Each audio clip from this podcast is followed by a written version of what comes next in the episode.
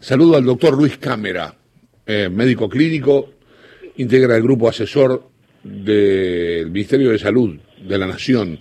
¿Qué tal, doctor? ¿Cómo le va? Buen día. ¿Cómo está? Buen día, Fus, le dicen. ¿Cómo está? Bien, bien. Me alegro mucho. Bueno, tengo hay algunos temas acá que lo tocan directamente, otros que no, eh, pero la realidad es que nosotros estamos eh, me gustaría saber dónde estamos parados con respecto a la pandemia. Tenemos una buena y una mala. Vamos a empezar por la mala. Vamos a empezar por la mala, si después levantamos. Este, que es todo el interior, gran parte del interior, prácticamente hay muy pocas provincias que nos tienen en este momento con lo que se llama circulación comunitaria. Este, esto es el, un brote que ocurrió prácticamente con simultaneidad, que empezó hace un mes, un mes y medio y se hizo muy fuerte el último mes por eso es que hicimos fuerte presión desde, desde nuestro rol de asesores que algunas provincias van a tener que regresar de base y bueno, eso motivó ese DNU y bueno, algunas provincias que están un poco corcoveando, por así decirlo, ¿no?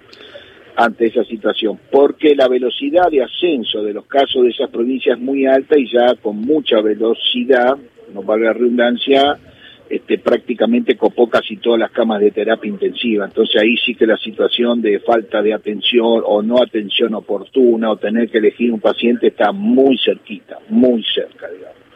Nosotros queremos este, eliminar esa situación con una cuarentena corta, una cuarentena como la que hizo acá el AMBA a fines de junio, cuando hubo mucha movilización de gente, los runners, qué sé yo, tuvimos que hacer una cuarentena a fines de junio y principio de julio. Claro. Eso para frenar la aceleración. No es el número de casos, Fux, no es el número de casos. ¿eh?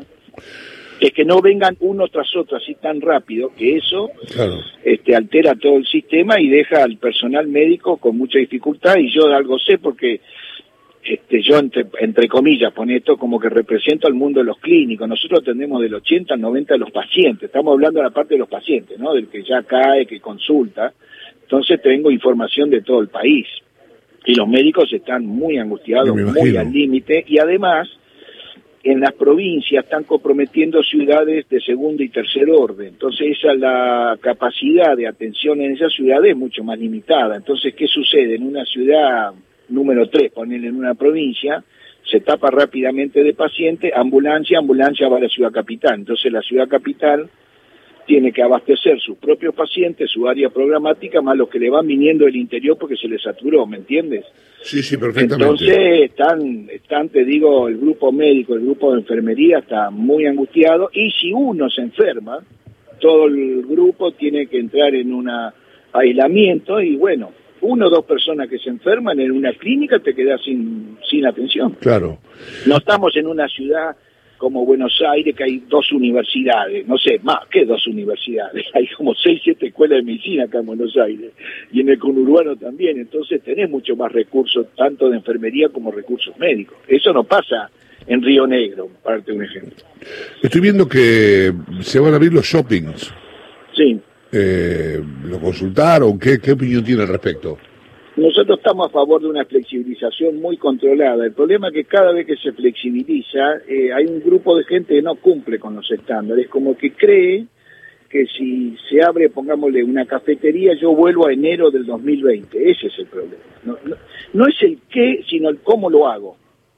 A mucha gente todavía le cuesta entender que tiene que readaptar toda su manera de, de comportarse. Entonces, este, cuando se abre una situación, hay pequeños rebrotes, porque un grupo relativamente numeroso, no son pocos, no, no, no entienden la situación de cómo nos tenemos que cuidar. No, no la aceptan, no creen, un montón de circunstancias, o simplemente lo niegan, probablemente la negación sea lo más importante. Entonces, este, ahí se paga como un costo. Por ejemplo, en la ciudad de Buenos Aires dos veces ya descendió el número de casos y dos veces lo volvió a aumentar. porque, eh, ¿Hay algún hecho puntual que haya, lo haya hecho aumentar o que usted crea que fue decisivo para aumentarlo? Flexibilización, la flexibilización. Y el anecdotario, todo el mundo cuenta que cuando anda por ahí ve que la gente no sí, con las normas. podría contarle, podría contarle, podría contarle lo mismo, sí. o sea por ejemplo, vamos a un ejemplo prototípico, el barrio de Palermo, súper abierto, plaza por todos lados, los corredores, el aire libre, el aire libre fue por tres, por tres semanas el barrio que más contagios tuvo. O sea que si yo no me cuido, el aire libre me protege, es cierto, pero no es que me inmuniza, por así decirlo. Yo me tengo que cuidar también, porque está la transmisión aérea, que eso no fue jerarquizado por la Organización Mundial de la Salud y eso sí que generó un daño muy grande, no hablar realmente de la transmisión aérea. Que si yo estoy cerca de otra persona, aunque esté al aire libre, claro se puede contagiar porque puede inspirar el virus. Ese es un punto importantísimo. Eh, el tema del, del, del tapabocas. Eh... Tapaboca para siempre, todo el año que viene, casi seguro. yo, pensé que, yo pensé que en Navidad lo íbamos a dejar, no. Qué pena. No, me equivoqué. Pero bueno, sí, porque va a venir la vacuna, nos vacunaremos lo más grande los agentes sanitarios y los jóvenes como vos, no, Fux, perdóname. Perdóname que te lo diga así con toda mucho. Entonces vos te podés infectar.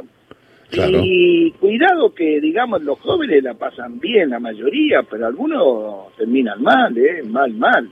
O sea, vamos a estar lidiando con el virus todo el año que viene.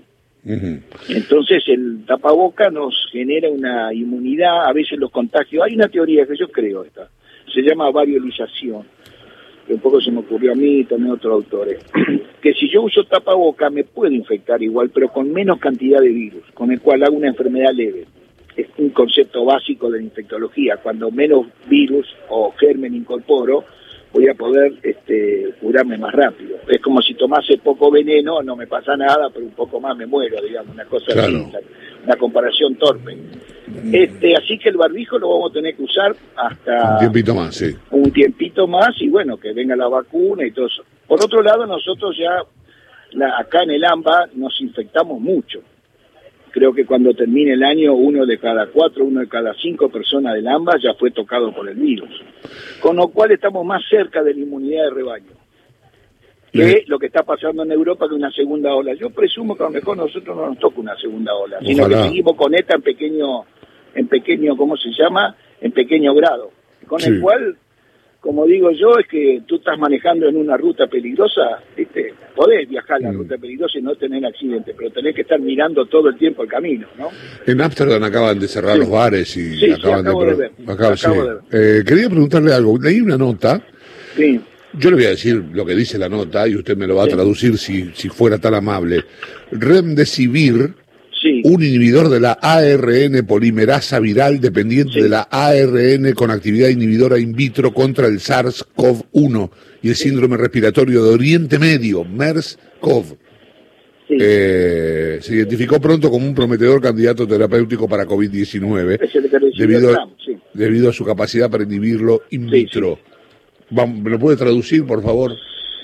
A ver, ¿cómo te lo voy a me El virus entra a una célula y dentro de la célula se libera toda la cápsula que tiene y da, da luz, eh, digamos, entra a manifestar su RN, su ADN, por así decirlo, que sería su NM, su ácido ribonucleico, que se mete dentro de una célula y la célula hace que fabrique eso mismo digamos, la célula se transforma en una impresora digital, por así decirlo. ¿Qué fabrica?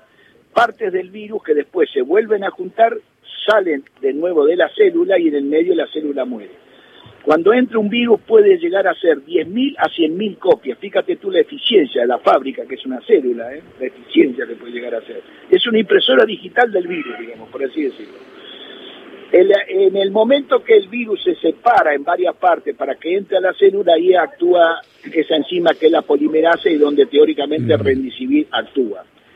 Cuando dice ahí in vitro, eso significa que lo hicieron en cultivo de células, en un modelo experimental. Después hay que ver eso, si en el cuerpo humano o en animales de experimentación se reproduce exactamente igual. Por ejemplo, hubo muchos antivirales que a nivel in vitro cuando yo hago solamente cultivos celulares, hay unas células especiales que no puedo recordar el nombre ahora, se usa para ver la replicación viral, lo puedo inhibir, pero cuando yo se lo doy de tomar o se lo inyecto al paciente no tiene efecto. Pero siempre se empieza por esa parte in vitro. El rendicivir sí se ha demostrado muy poco hasta ahora que disminuye la cantidad de días en terapia intensiva y algo la mortalidad. Algo. Es lo que recibió Trump. Trump recibió Rendicivir, recibió unos anticuerpos monoclonales y dexametasona, todo junto. Eh, Luis, buen día. Lucía Isikoff lo saluda.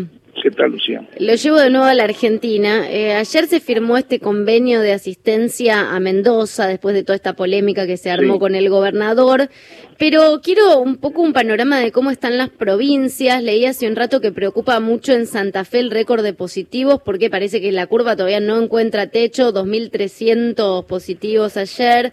Eh, un poco cuáles son las provincias en las que tenemos que poner el foco ahora y, cómo están los sistemas. las grandes provincias. Las grandes provincias son este, las Big Tres, por así decirlo, obviamente Santa Fe, Córdoba y Tucumán. Córdoba y Tucumán, perdón, Córdoba y Mendoza. Hmm. Mendoza está un poco controlada, tuvo aparentemente un techo, pero un techo muy alto, está como en, la meseta de AMBA, pongámosle un mes atrás.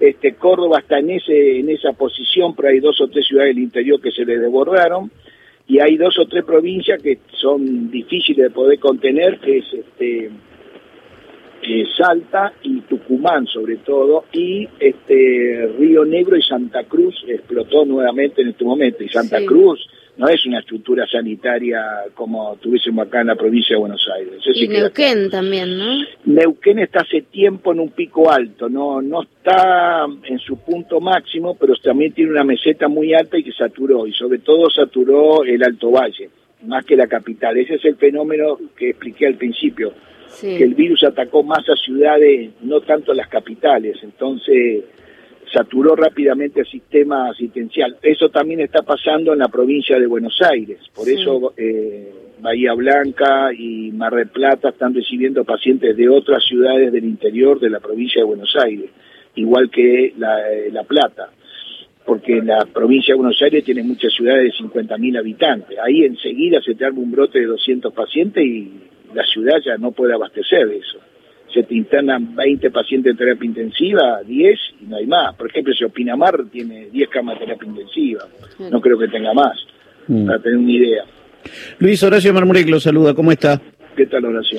Eh, hablaba de, la, de haber sido optimista con el barbijo en diciembre, plantea un, un 2021 donde vamos a estar eh, todavía conviviendo con esto y en algún lugar eh, te escuché hablar de las, las, las las predicciones que da Bill Gates en el lugar donde habla de que atrás de esta viene otra y que las naciones más ricas se recuperarán más rápido en términos sanitarios.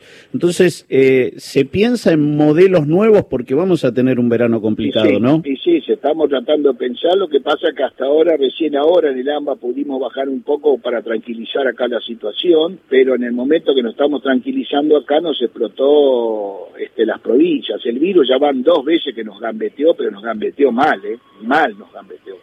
Nos gambeteó en mayo, cuando estábamos muy contentos, que teníamos aparentemente controlada la situación, se fue hacia los barrios populares.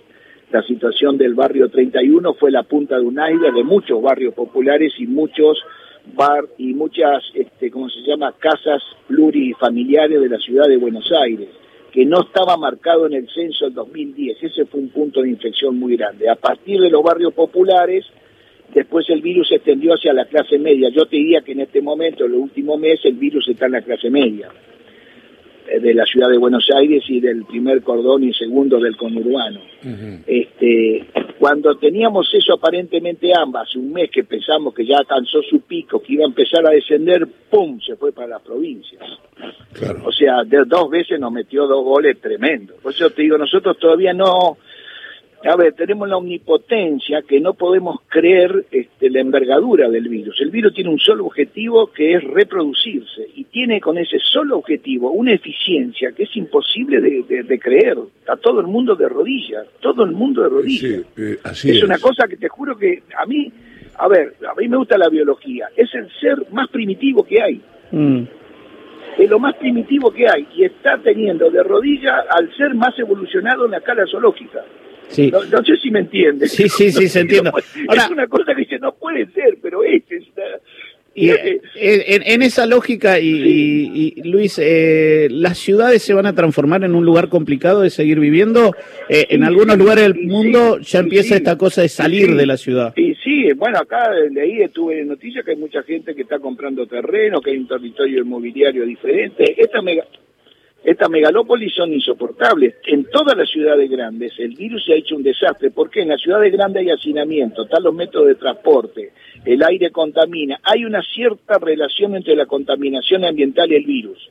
Hay una asociación, no podemos decirlo de, de causa-efecto, pero digamos, el aire contaminado no es bueno, el virus se desarrolla más. Después, en las ciudades grandes hay muchos bolsones de gente que vive en condiciones sociosanitarias muy malas y ahí es donde el virus se hace muy fuerte.